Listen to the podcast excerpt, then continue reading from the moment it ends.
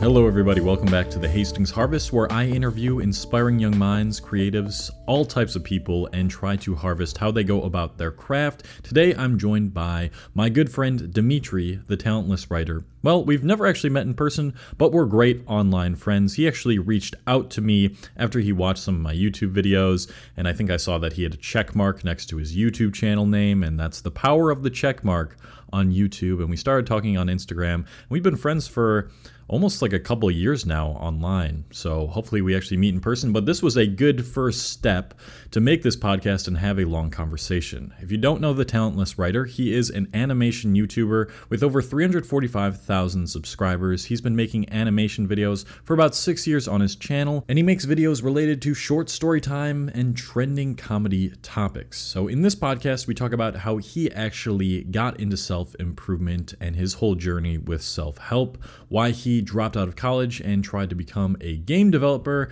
the keys to his success on YouTube and also my success, and how he created a cult of blue bird profile pictures on YouTube, which you might have seen already. If you want to follow him, he's just the talentless writer on both Instagram and YouTube. With that all out of the way, enjoy the podcast and let's get into it. Dimitri, welcome to the Hastings Harvest. Thanks for being here. Thanks for doing this with me. I'm excited to get into the convo. Uh, first, let's tell the audience and myself, because I don't even really remember how did we come into contact. I think you first found me, and I don't remember how exactly you reached out to me or how that whole process went. Yeah, like because we're we're quite different spectrums when it comes to YouTube content. So, how did how did that come to be? So I found out about one of your videos. Um, I forgot how long ago, probably like a year ago, maybe. Um, and I just commented on the video, and since I'm verified, you you saw it, and uh, and then I think I just followed you on Instagram, and you followed me back, and we just started talking. And uh, yeah, I've always been like a fan of like self help stuff, so that's how I found out about your stuff. I don't remember what video specifically it was that I first found out about you. Yeah, and so I want to talk about how you got into self development because I don't I don't see that from YouTubers like you. Like I know you live with a lot of YouTubers right now who are in more so the comedy space, more so animation. Uh, how like are they also into self development? Like is this a is this a common thing for no. people who are not like straight up into self development to like kind of occasionally watch self development videos. Like, and how did you get into it? Yeah, no, it's definitely not common. Uh, most people that I know that are in my space um, aren't really into it. Um, for me, it was because before YouTube, I was a programmer, and I was just constantly um, just looking for ways to improve my life and better myself. Um, I, I got super into it because of this thing called um, Secret Entourage. I think it was called. I don't know if you heard of it um, it's basically like just like this form of like entrepreneurs. Um, so like basically, I never had like a mindset that I could like become rich or like do whatever I wanted in life. Um, but I was on Instagram one day, like I don't know, nine years ago, like when I first got a uh, my first smartphone, and uh, I followed like a lot of car pages on Instagram, and then one day I saw like an ad on one of the car pages, like, "Oh, do you want to know how people get these cars?" Like, um, follow Secret Entourage. So I followed that account and like I bought their book or whatever, and like it was super eye opening. Um, just like what's possible in the world because I always had like a very much so uh, scarcity mindset, and um, I don't know. I just I just started after that. I just started doing more, buying more self help books, I guess, and um, watching a lot of videos and talks and stuff like that. And I just got super into it and um, it's still a part of my life today. I still watch like a lot of stuff um, based around self development and uh, read books occasionally. So yeah, it's definitely it's definitely not something that's super common, but it's mainly because of my start as a programmer, I guess. Yeah, and trying to build a business. Did you say it was like a car ad, or like you were looking at cars and yeah. you saw something like, "Hey, you want to know how people get these cars?" That yeah. sounds like a total scam, but yeah, it seems like that book actually worked out, which is surprising because yeah, that sounds like called, some Tai uh, Lopez shit. Third Circle Theory. Uh, it was a pretty good book. Uh, but yeah, that was like the first self help book I read, and then after that, I started buying a bunch more and just reading more shit. And uh, yeah, just because I really like looking at pictures of Lamborghinis, that's how I got into it. Yeah. The manifestation, you got to visualize it. Yeah, exactly. You have talked about to me that at one point you were thinking about starting a self-development YouTube channel. Like what what was that going to be around what you're doing right now with uh, animation? No, or did you have was, a completely different type of content planned? It would that? be different. Like you ever watch Fight Mediocrity? Yes yeah, it would just be like that, where like I would just um just like do recaps of books and like do those like eh, those same animations that all those channels use, just that kind of thing. Because I felt like if I did that, it would get me to read more books. Um, it would give me some incentive to read more books, but I never did the idea because um, I felt like it wasn't really adding much as opposed to like what other other people are already doing, like Fight Mediocrity and other channels. So I felt like it wasn't necessary to even do that. So I didn't know that you used to be a programmer before trying to do YouTube. What yeah. made you want to switch to that? Like, what what inspired you to become a YouTuber? Well, originally I became a programmer just to like make money. So I was learning how to code. I had a mobile game business that I was making uh, that wasn't doing very well, and uh, the reason I started even getting into programming was because before programming I wanted to be like a fucking DJ, bro. and uh, really, yeah. Where um, did that um, come from? DJ. Yeah, like what? I just wanted to be like a music producer. Yeah.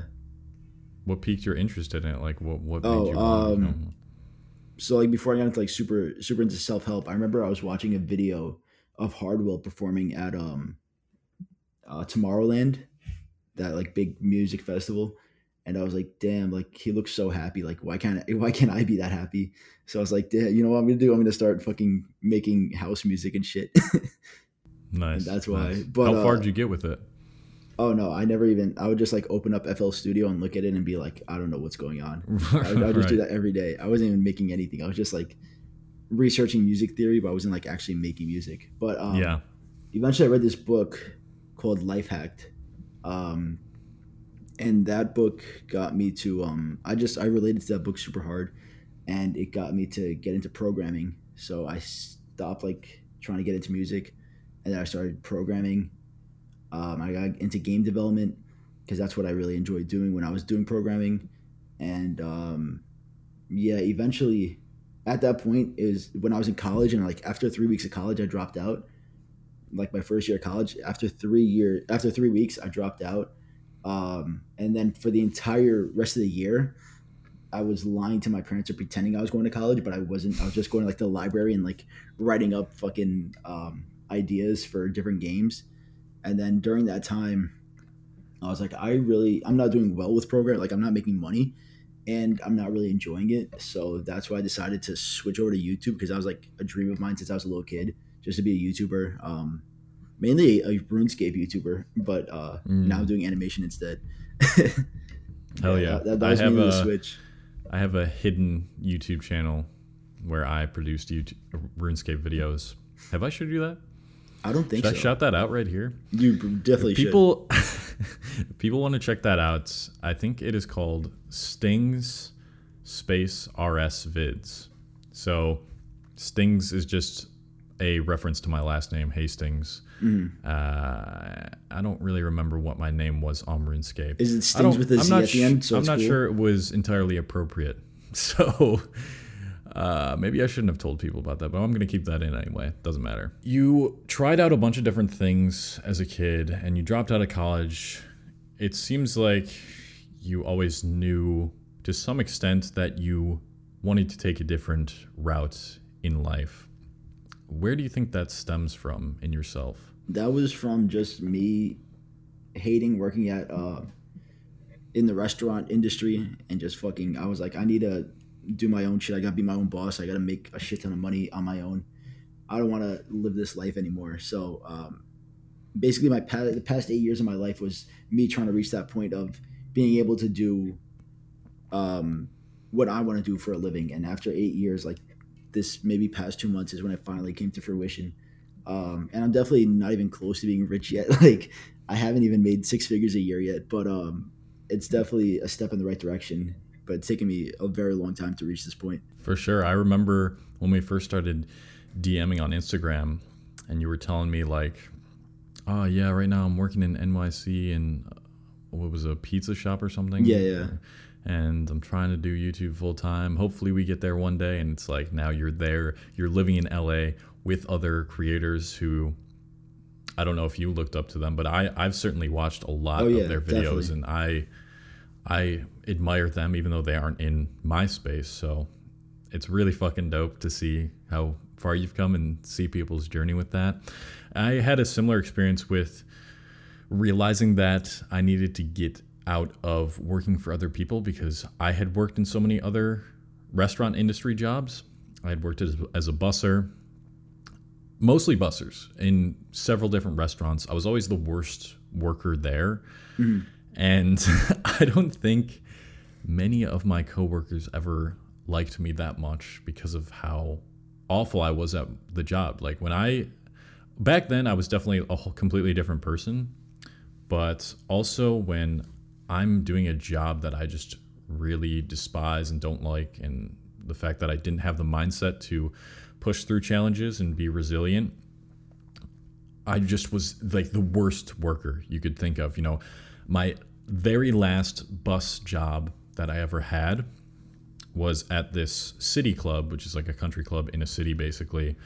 And I remember like every 30 minutes I would go to the bathroom and like sit on the toilet and just play on my phone and like I can't I can't do this for more than 30 minutes. I was the worst worker and when people hear that they're really surprised but i'm like no like i've, I've had a, a big transformation with with my mindset towards things because even if i were to if even if i was required to do that these days i think i would do a much better job but still just that whole experience was like i got to get out of here i cannot be working for someone else doing something i don't like i need to make this work Yeah. You know, I was the opposite. I was a really hard worker. Like I was a pretty good worker, but um, I just hated every second of it, and I couldn't fucking stand it. So tell the people who don't know what your YouTube channel is about. What do you do on your YouTube channel?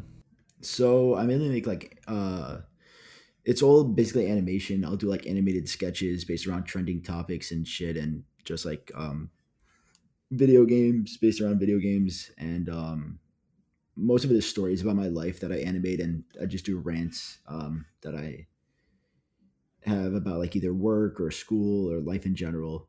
Uh, just mainly comedy shit.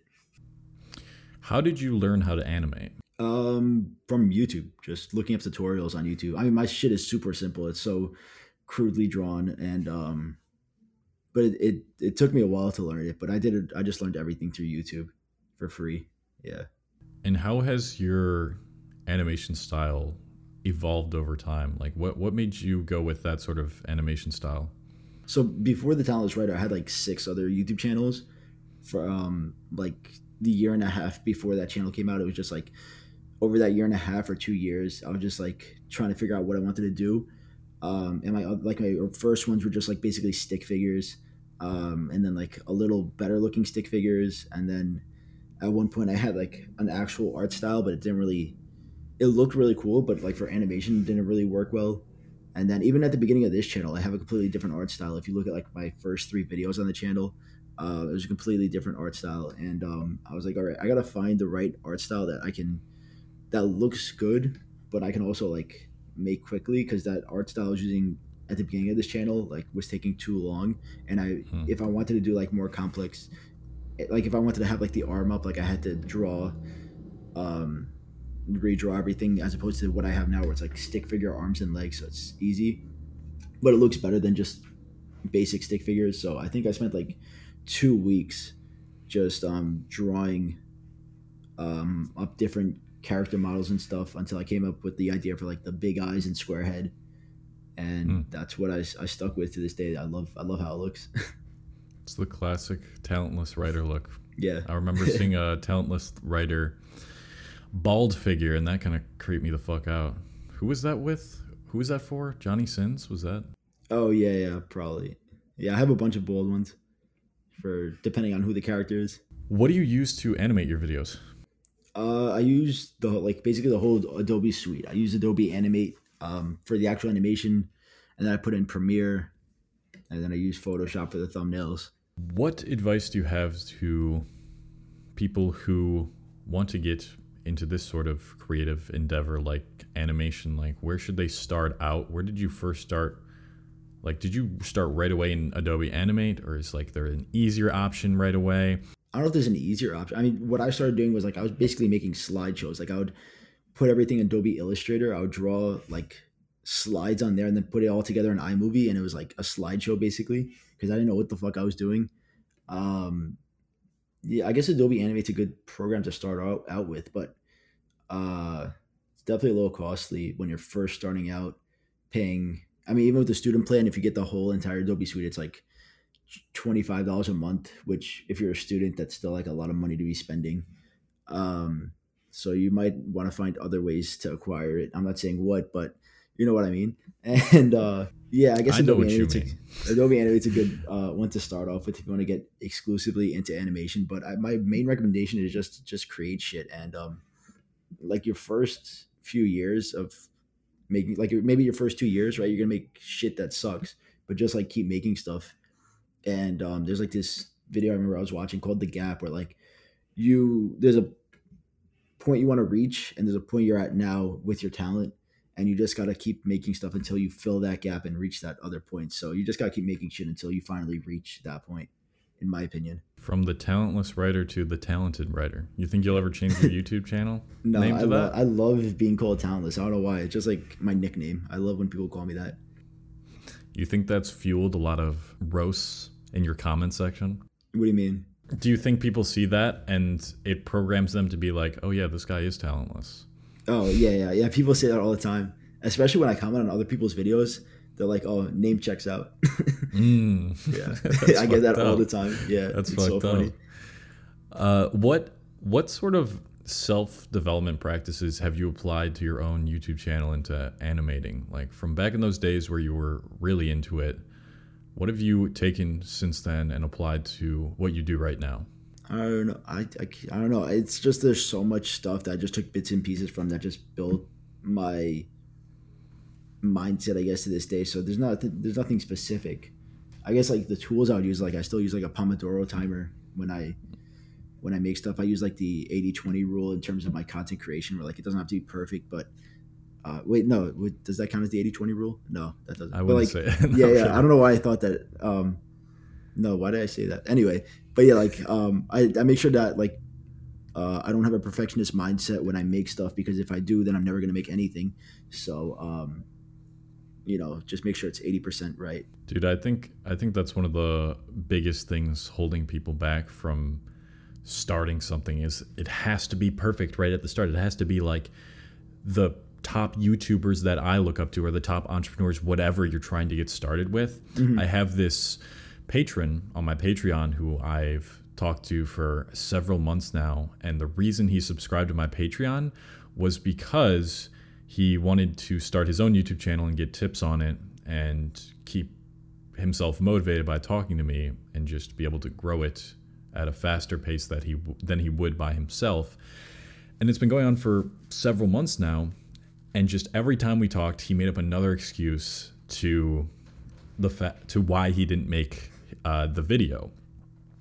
And most of those excuses revolved around, oh well, you know, I don't have this equipment. I don't like it. Just didn't turn out the right way when I recorded it, and I re-recorded it, and it just didn't sound right. And I just had to put my foot down and because this guy pledged for an entire year on my Patreon, Mm-hmm. and that's a lot of money, and I want him to be getting the most out of that Patreon subscription, not just me saying, "Hey, man, like, okay, let's like get it done, and then we'll talk next month." I put my foot down, and I was like, "Listen, dude, here's what we're gonna do. If you until you put out your first video, we're not going to talk on the phone Yeah. anymore. and if it comes to the point where you just seriously cannot put out that video and you say, fuck you, Cole, like, fuck you for making me doing this, then I'll just give you all of the money that you haven't yet used from your yearly subscription. So I haven't heard back from him since, but Oh, I'm shit. hoping that that got him to really start to take action. And so that's just an example of perfectionism. I think if I would have tried so hard at the start to be like my favorite YouTubers or my favorite whatever, I would have never fucking started. Like, go look at Dimitri's first videos. Go look at my first videos. They're not that good. They're pretty awful, actually. And that's how you start out. You have to be willing to be a beginner at things. But so many people are scared to be a beginner at things and they just they think that they need to start out their channel being like Mr. Beast type videos right away or whatever they're trying to do. And so I don't know if you have any any other thoughts you want to add to to No, I was just gonna say, um, especially when you're starting out and you have no audience, like there's nothing to lose. Um, it's not like you have hundreds of thousand subscribers already and you're putting out content that's not that good and they're like, oh, why is why are we watching this? Like you have nobody watching you yet, so you might as well create stuff and put it out there, and just build up your your talents and your skills and like learn how to create stuff on YouTube and um, just build that habit. I think that's the best way to go about it. And um, yeah, that's basically it. No one's watching you, so you might as well just put shit out. That's a good. That's a very positive perspective of, of looking at the fact that no one's watching you, because a lot Yeah. of people usually see that as like, why do this then? You know, Yeah. wh- wh- how did you push through that? That mm, like, there's ten people watching my video. What What's the point of this? I just I just had so much hope and like a vision that eventually it was gonna lead to something greater. I mean, there were so many times I wanted to give up, like so many fucking times. Um, but I was like, there was just that sliver of hope that eventually it would work out. And I've been doing YouTube for six years, and now it's been like finally paying off. So yeah, just gotta, Six year grind. yeah, you just gotta be uh, delusional enough to think that it'll it'll work out eventually. Uh, that's that's a good way to put it. It was kind of delusional of me too. You know, I had friends when I was at like parties on the weekends and like I was uploading YouTube videos once a week back then and didn't really have that big of an audience at all. Maybe a few hundred people who watched me. They're like, "Yeah, man, I really hope it works out." And I was just like, "No, I know it's going to work out. It has to work out." Mhm. That sort of mindset. Like there's I didn't really have well, I did have a backup plan because I had a degree, but it was like there's there's no other option other than I have to firmly believe and tell myself that this is going to happen no matter how long it takes because I'm not going to be the guy that looks back at his life when he's 60 and says, "Oh, I wish I would have just stuck with YouTube another year after doing it for 3 years so I would have blown up." That's not fucking happening for me. It seems like that's not what you wanted to happen for you. So, important mindset to definitely develop. Let's talk about the bird, your mascot, whatever you want to call. Is it your mascot? The, the brand? Yeah, I guess you could call Mascot. it a mascot. Yeah, I got brand it right. mascot. I got it right here with me. Yeah. It's right there. So the people who are audio listeners, uh, talentless writers, profile picture on YouTube is this blue bird with kind of like a smirk with a smile and like sunglasses. It's not. It's Did not I- a. It's just a beak. Oh, it's a beak. Yeah, a lot of people. A lot of people have reached out to me and been like, "I always thought it was a smile, but I just realized it was a beak." it does. It looks like a smile to me. I think what's causing me to feel that way is because like the sunglasses make it like the dude's like looking all cool and he's like smirking like, oh, I didn't know that was a beak. That's a game changer. so yeah, let's talk about that because I'm sure if you are on YouTube or have been on YouTube for the past, I don't know how long it's been since it became like a big thing for people to put that as their profile picture. You've probably seen this blue bird with sunglasses and the gray beak.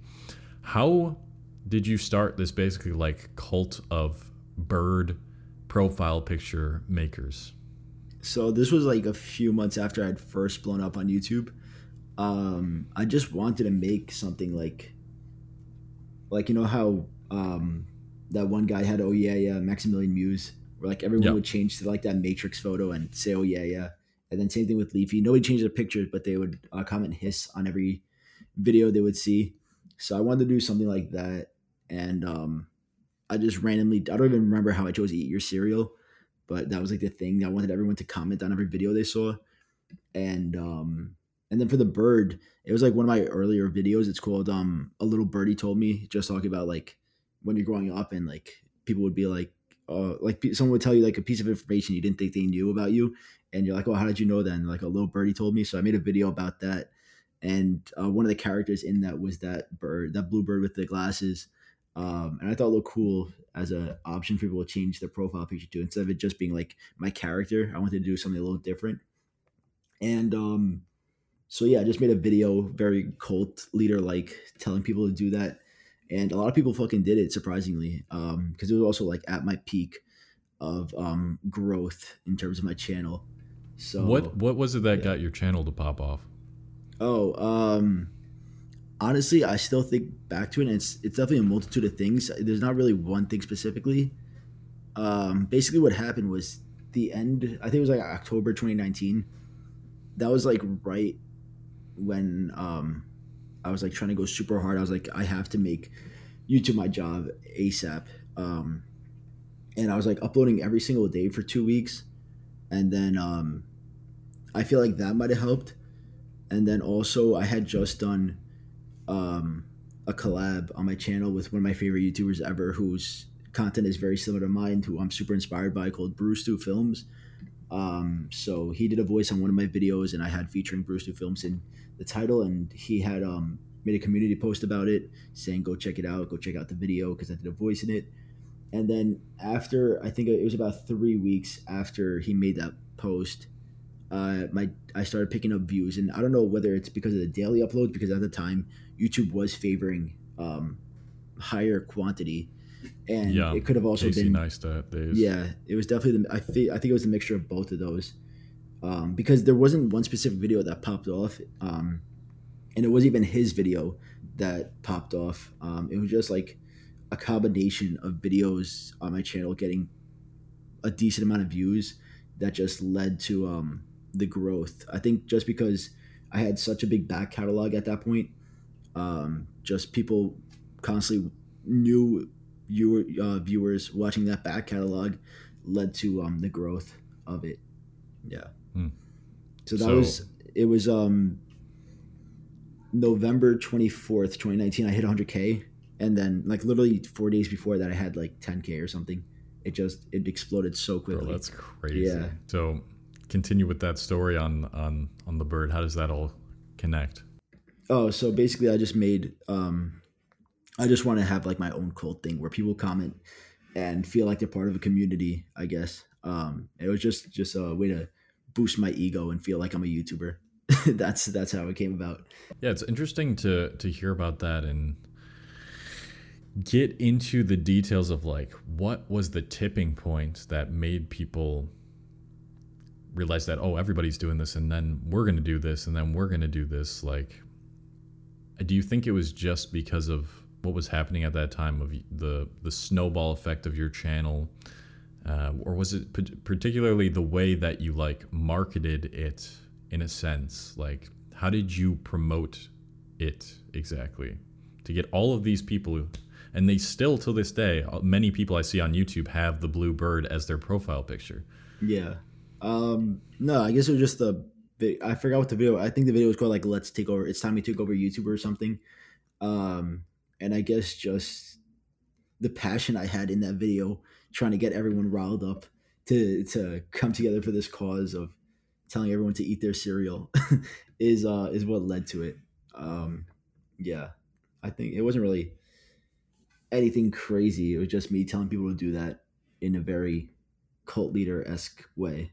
Mm, yeah, like conviction in your face, super about it. Yeah, I think I've watched that video, so I, I remember. Let's talk about your move to LA. So you've been doing this for six years. Finally, it's turned into a full time thing, Yeah. uh, and you finally have gotten in contact with very, very popular people on YouTube that I watch their content pretty frequently in the kind of comedy space, like Cool Man Coffee Dan, like Ryan the Leader, Sir Spence, uh, Joel Haver, and you live with a few of these guys. How did that come to be, and like why? Like when when did you first meet most of those guys, and when was the exact moment where you knew I can do this full time and I can move to LA? where did this plan come from too So basically, uh, I met Cool Man Coffee Dan about three years ago because I used to work for him. He made a post on Instagram. I was a big fan of him. He made a post on Instagram looking for an intern in New York, and I applied for it and I got the job. Uh, so that's how I met him, and that was also like five months before I blew up on YouTube. So um, yeah, so I was still pretty small at the time. So I met him when I was super small, like maybe a couple thousand subscribers. Um, and then over the years, I just gave, became like super close friends with him, and um, he invited me out to LA to LA to visit um, March of last year, and that's how I basically met everyone else just from visiting LA. Um, and then eventually, um, I came out to LA for two months. I was Airbnbing just to check it out, and that's how I met everyone else. Um, and yeah, the during those two months, like I, I, I was trying to make it my career. Um, I knew I wasn't making enough money to be able to live out there forever, but I was like, all right, I have two months to try to figure this out.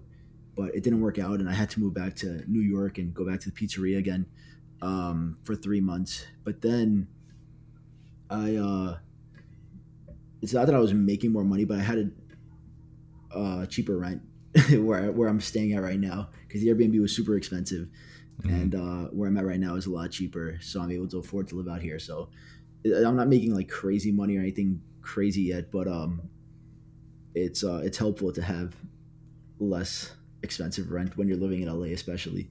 Yeah, so that's how I'm able to live out here now. Big time. Was LA always the goal, or did it only become the goal after you had connected with those people? No, it was honestly always the goal. I don't know why. It was just I was maybe it was because I watched too much Entourage or something. I don't know, but LA was always the goal. I remember like four years ago, like sitting at the bus stop in the fucking freezing cold, snowing, like waiting for the bus stop to go to college, which I was dropping out of constantly. Uh, and I was like, I'm gonna fucking move to LA one day. I was like looking up on Google, like moving from New York to LA, shit like that. Um, yeah, I don't know why. It was just always the goal. I guess because as a YouTuber, like I watched all these other YouTubers move to LA, like FaZe and um, like the first house I remember was the Gamer Shore. Um, just a bunch of obviously YouTubers living in LA. It's very big um, for that community. Um, yeah, so LA was always the goal, um, but now it's a reality. Yeah.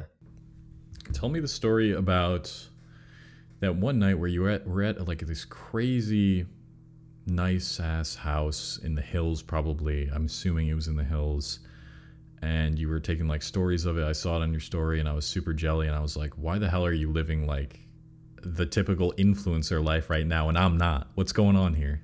Yeah no it's just what's a, the story behind that? a friend of a friend's house. We just went there for dinner. He was like oh you want to come to my friend's house for dinner? And uh, i was like yeah sure. And i uh uh, it's a crazy ass house that he's that he's living in.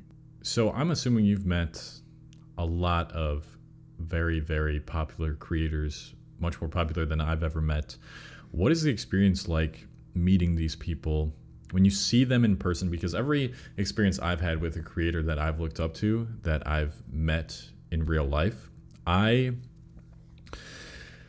I feel like it's very grounding for me, and it's like it's almost a sense of relief to see creators and realize that they're real people and they're just regular ass people who pushed through long enough to become really good at something. What what has that experience been like for you? So the first creator I ever met was Danny Coolman Coffee Dan. Um, and before I met him in person, I was like, oh, I'm probably gonna feel like it's gonna feel crazy meeting him because you know he's someone I've been a fan of for a while. But when I met him, I was like, oh, he's just a regular ass dude um, yeah, most of, most of my experiences meeting creators, like even creators I'm a huge fan of, has just felt super normal. There's only been like one time I felt starstruck. Um, hmm. Who was that? Joel. oh, Joel. yeah, okay. yeah, I know. He's my roommate. yeah, that's but, crazy. Uh, that's full circle. But yeah, every other time, even though like meeting people, like whether it's Twitch streamers or YouTubers or whatever, it's felt super normal. I don't know why. Um, yeah, I think the only other time before that that I met creators was Danny had um this like this small event he was ho- holding for animators in New York. Um, just anyone could come by, and there was a bunch of uh, storytime animation YouTubers there that like I had watched every single one of their stuff and like kind of looked up to.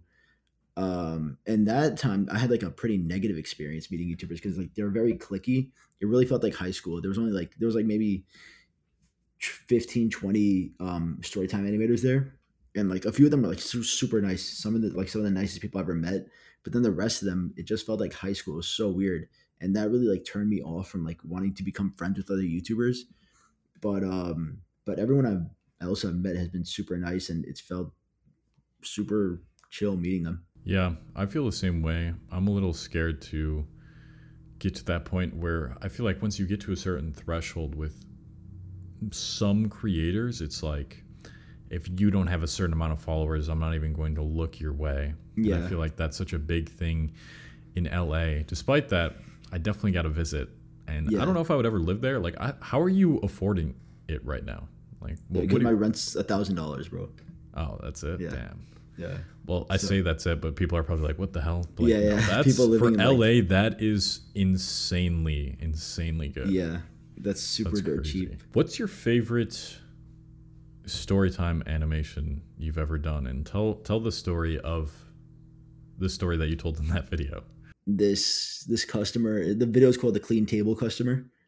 Uh, if you go on my YouTube, it, it's and you're not subscribed, it's like the first video that shows up as like the trailer or whatever for my channel.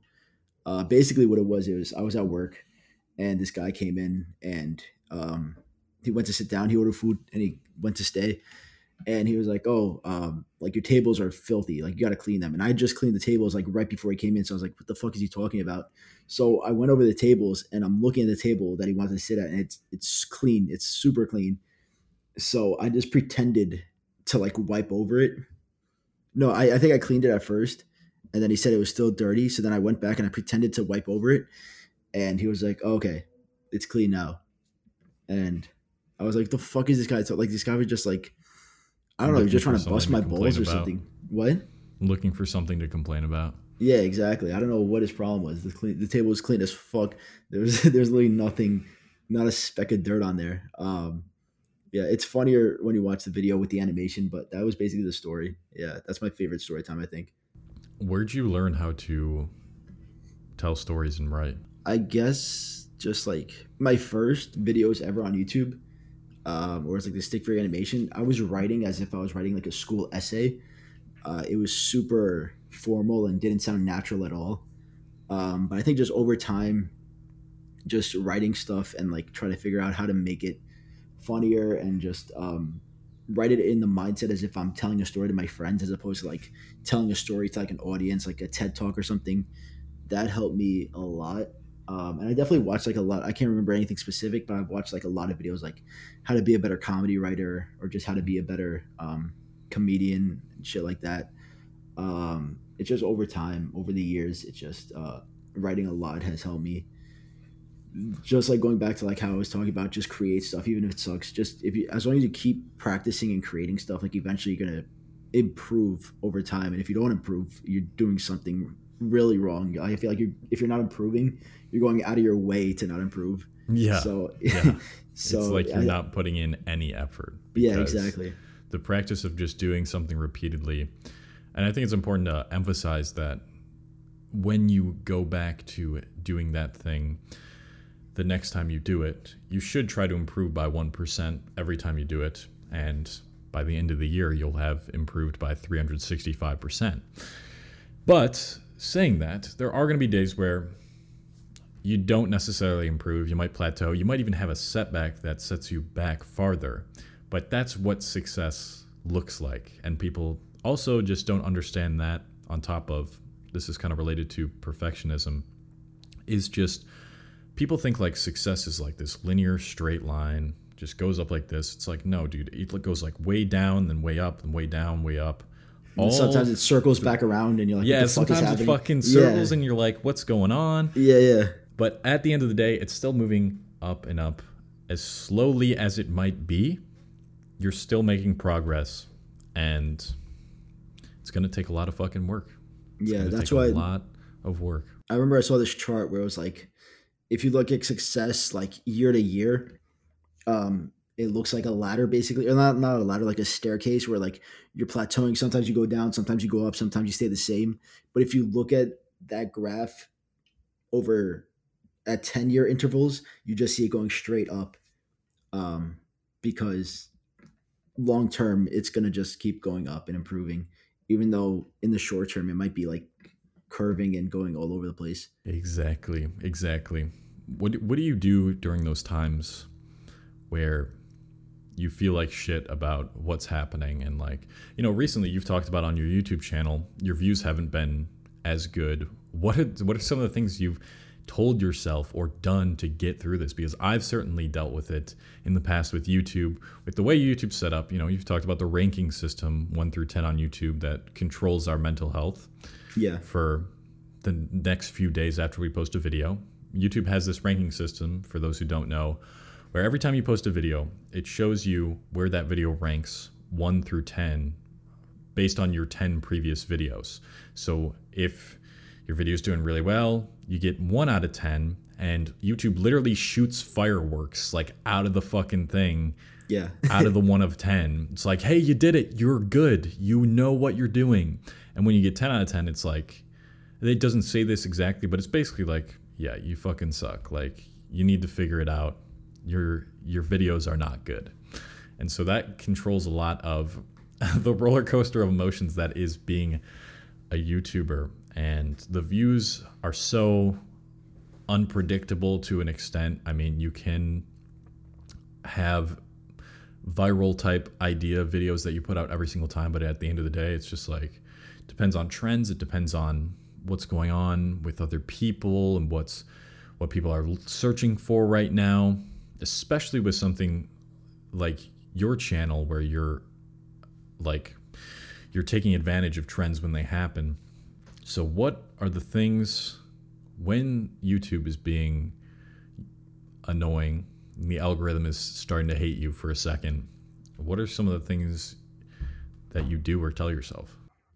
Um, I just try to take like a long term approach. Like think of it as all right. Right now, shit isn't going my way, but I feel like I'm still so early into what I'm doing. It's it's been six years, but long term, like I haven't hit ten years yet. Like imagine this entire six years I've spent where like a lot of it was just trying to figure shit out, and then then the next six years, I feel like I'll be once I reach like that 12 year mark, I'll be so much more ahead and like what's happening right now won't even have mattered anymore.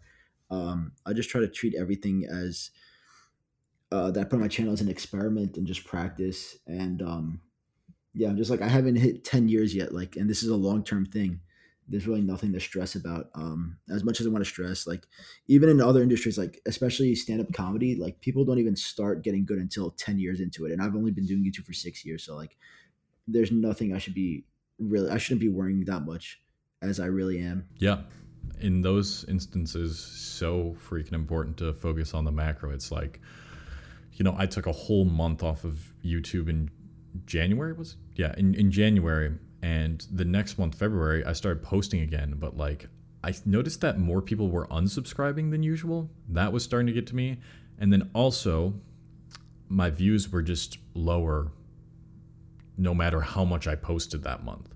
And so I had to tell myself, who are these people unsubscribing? People that, like, if they see one ounce of me being like inconsistent or unsure of myself because I was talking and opening up about going through a mental breakdown, these people see an inch of that, they're going to unsubscribe. They're not the real ones that are going to stay here with me for this journey anyway, so it doesn't fucking matter. And people are always going to dislike you and criticize you on the internet, no matter what you do. And I've gotten to that point where it really doesn't affect me too much the the bad criticism, and I do want to talk about that as well. And then also just think about like, okay, this is one or two months out of my entire YouTube career, which I plan on doing for, I would say, at least the next five, ten years.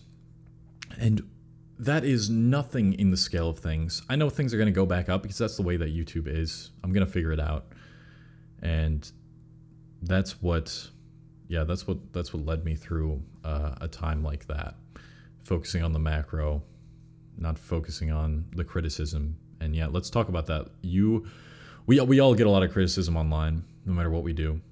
How do you handle that? Um, a lot of the comments I think are super dumb. I'll post to Instagram stories and have other people make fun of it too. Um, I don't know. Most of the comments that are negative, I don't really care about, and sometimes I get happy when there's negative comments because I'm like, I didn't start getting negative comments until I started blowing up on YouTube. So it's clearly a good thing when you're getting hate. Um, because I always think about like even people who I look up to that are like that I think make the best content or comedy or anything ever all get hate. Like people I wouldn't know. Like I know people who hate Mr. Beast, and I'm like, how do you hate Mr. Beast? Like he's like the nicest guy ever, from what I from what I would assume. And I personally um, think he's insane.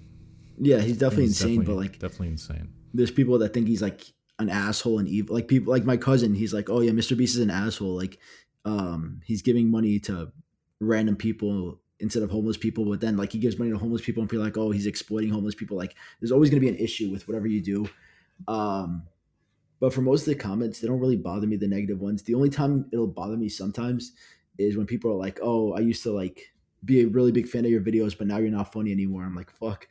Like that'll bother me because like they actually used to watch everything I used to do, and now they think like I'm not funny anymore. So I'm like, all right, maybe that bothers me a little, but not really. I'll I'll get over it. With those people, I feel like you you got to understand that your audience is evolving with you and what they prefer on YouTube and their humor in your case is going to change over time. So inevitably, some of them are not going to like your humor anymore because it's not going to be for them anymore. So that's the way I would I would describe that. What what does your daily routine look like? Like how do you plan videos? Do you have a structured routine or are you kind of just like, "Oh, I have an idea, let me do it." No, that's that's literally my routine. I have an idea, I do it. Uh yeah. Most of my ideas it's not coming from me like sitting in a chair trying to think of ideas. It's me like in the shower and then I'll think of an idea or like something will happen and I'll think of an idea or I'll tell someone a story and they'll be like, "Oh, you should make a video about that story." And I'm like, "Oh yeah, I never even thought about it. Like, I guess the story is pretty funny." Um, yeah, it's mainly like that kind of stuff. Um, yeah, most of my like, especially my short sketches, those are literally like made the day I think of them. Um, like my Will Smith video, like I had nothing planned for the week. I was actually going to take a break from YouTube that week, and then it was the day of the Oscars, and the whole Will Smith thing came out, and I was like, okay, I guess I got to go to my room right now and pump out this video. and uh, that's basically how it works. Yeah. Especially a lot of my stuff I end up scrapping and um, everything is basically just done last minute. There's very little structure. It's just all over the place, but I kind of like it that way, to be honest. Yeah, I do as well. I have a lot of ideas stockpiled up in Notion that I write down immediately when I have them. And I always suggest that to everybody to yeah like, i have the, i have a lot of ideas written up yeah. too. You gotta like right once you have an idea you gotta write it down immediately or you will forget it. And i find that my best ideas come to me out of nowhere. And when i'm not like actively trying to find ideas it's just the way that creativity kind of is it's it's an unplanned sporadic type of thing. And there needs to be a good balance between that and being scheduled a little bit at least because we're running our own businesses to some extent. So you need to have that balance of like working and setting deadlines for yourself and scheduling things and letting the creativity flow through being bored more or just doing things outside of your work and being not so one dimensional, I think helps with the work itself. Uh, I would agree. My, yeah. Do you do you believe in God? Yeah. And in what sense? So I grew up uh, Greek Orthodox Christian, and um, there was actually a point like a few years ago in my life where I was like questioning. I was like, I don't know um, if I believe in God, if I'm an atheist or whatever.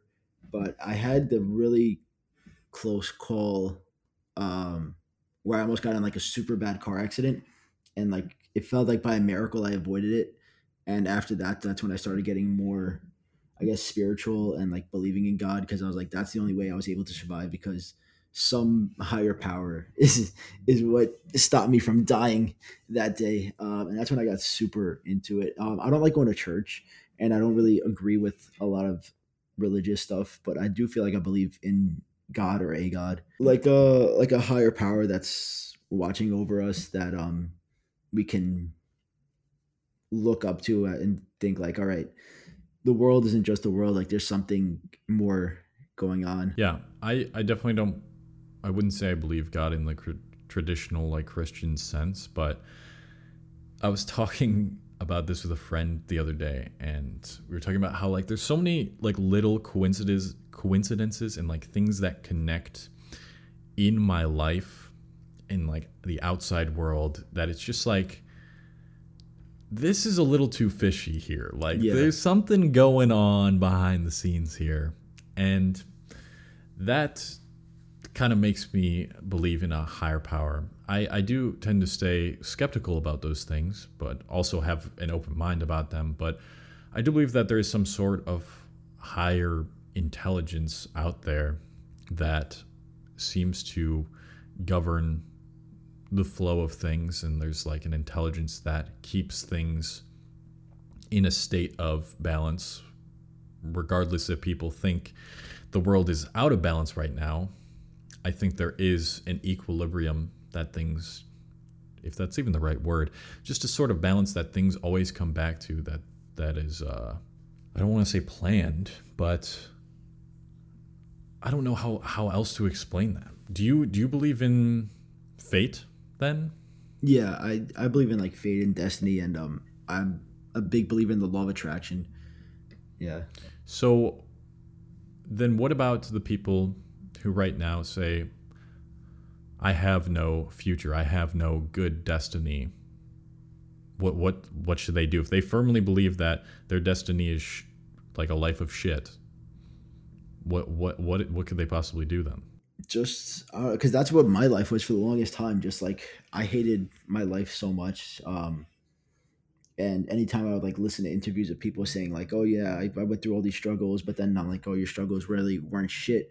Um, I don't know. I just I feel like you have to have some sliver of hope that at the end of the at the there's at the end of the tunnel there's something better waiting for you as long as you put in the work and you just try to go after it. You just have to have that some that just one thing you hold on to that you feel like, all right, this one thing or this lifestyle change or whatever is going to lead to me having a better life eventually. You just have to have hope.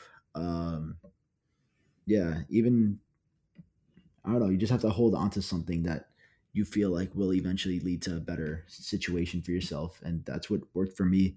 Um, yeah, for the past eight years, I've been telling myself tomorrow's gonna be my last day working at the pizzeria, and I told myself that basically every day for like eight years, and then finally, after eight years, it fucking happened. That's awesome, man. That's awesome. And yeah, regardless if you believe in God or not, one should have faith and optimism in the future. This is like scientifically backed to help you with what you're trying to achieve. And I think a lot of people see their lives as like, I have to complete this thing, I have to get to this certain point in order for my life, when I look back, to be a life well lived or fulfilled. And I think that even if, to use myself as an example, even if I never got super big on YouTube, I would have been happy with the journey and what I did because I was doing what I truly enjoyed to do. So even if you think, oh, you know, maybe I'll, like, there's that little sliver of like doubt of like, I don't know if I'm ever going to get to the point where I want to be at. If you're doing the thing you want to do, you are at the point where you want to be at. That that is the the most cliche thing. The journey is the destination, but it is because I'm sure you've experienced this. I've gotten to certain points in my career that I would have never even imagined uh, just a couple years ago. And I would back then I would have thought once I get to this point, once I'm making this amount of money, then I will truly feel like I have made it and I'm happy and I'm just content. That never comes. You just go with the process and you just learn to enjoy that and the fact that you'll always be chasing something more and that's totally fine and no matter how far you get in that thing as long as you're just doing the thing you enjoy then you fucking made it I don't know. I feel like some things I've done has made me happy. Like not working in the restaurant industry has made me Yeah. very happy. I, I course. accomplished that, and that made me very happy. but uh, no, but I totally get what you mean. Where you're always gonna be chasing stuff. Like I'll make a certain amount of money. I'm like, oh, that's uh, I, I want to reach this by then, and just uh, all these goals that it, the goals that you set for yourself are always gonna be trying to top themselves. Um, but yeah, you should try to get to a certain place where you can have a minimal amount of things happening in your life. Like you don't need anything crazy or luxurious, but you'll be happy. And I feel like that's where I'm at right now. Do you think money buys happiness? Yeah, Yeah. I do. Just yeah, straight I mean, up? I also don't have a lot of money, but like I feel like having money would buy me happiness in the sense that there's a lot less to stress about. And even a lot of people who I know that have a lot of money have told me the same thing. They're like, it, it definitely helps you have less stress because I've had so many stressful financial moments um, in my life and like all right maybe buying a lamborghini won't make you happy but having not having the stress of financial worries definitely would make me happier because So, yeah. do you think there's a certain point uh, where it becomes a like diminishing returns with yeah, money? yeah. Uh, 100% like that whole um, Where do you think- $75000 thing Yeah, where do you think it actually is then? where where diminishes Yes. I don't know because I've never I haven't made seventy five thousand dollars a year yet, so I don't know. Mm. I haven't hit that point yet for me. I'll let you know when I hit it. Because for me, I've reached last year, I made six figures, which was crazy. And I thought it was always like when, when what I was told was like 70,000. It was around that, around that area. I don't, I think maybe 50 years ago, but now with inflation and everything, no shot. And also, I still think the like the more money that I've made now, I haven't made that much more than last year, but we'll see what happens with the rest of the year. Uh, I still feel like there's some aspects where I'm feeling myself stress less, I suppose, but I've always been one to stress about money even when I have it, which is something I'm trying to. Well, I'm, I'm happy I have that trait because it makes me very frugal. but sometimes I overdo it to the point where it's like I could definitely buy this thing and it would make my life a lot easier. But I just choose not to because I'm still in that mindset of before. Because I my my income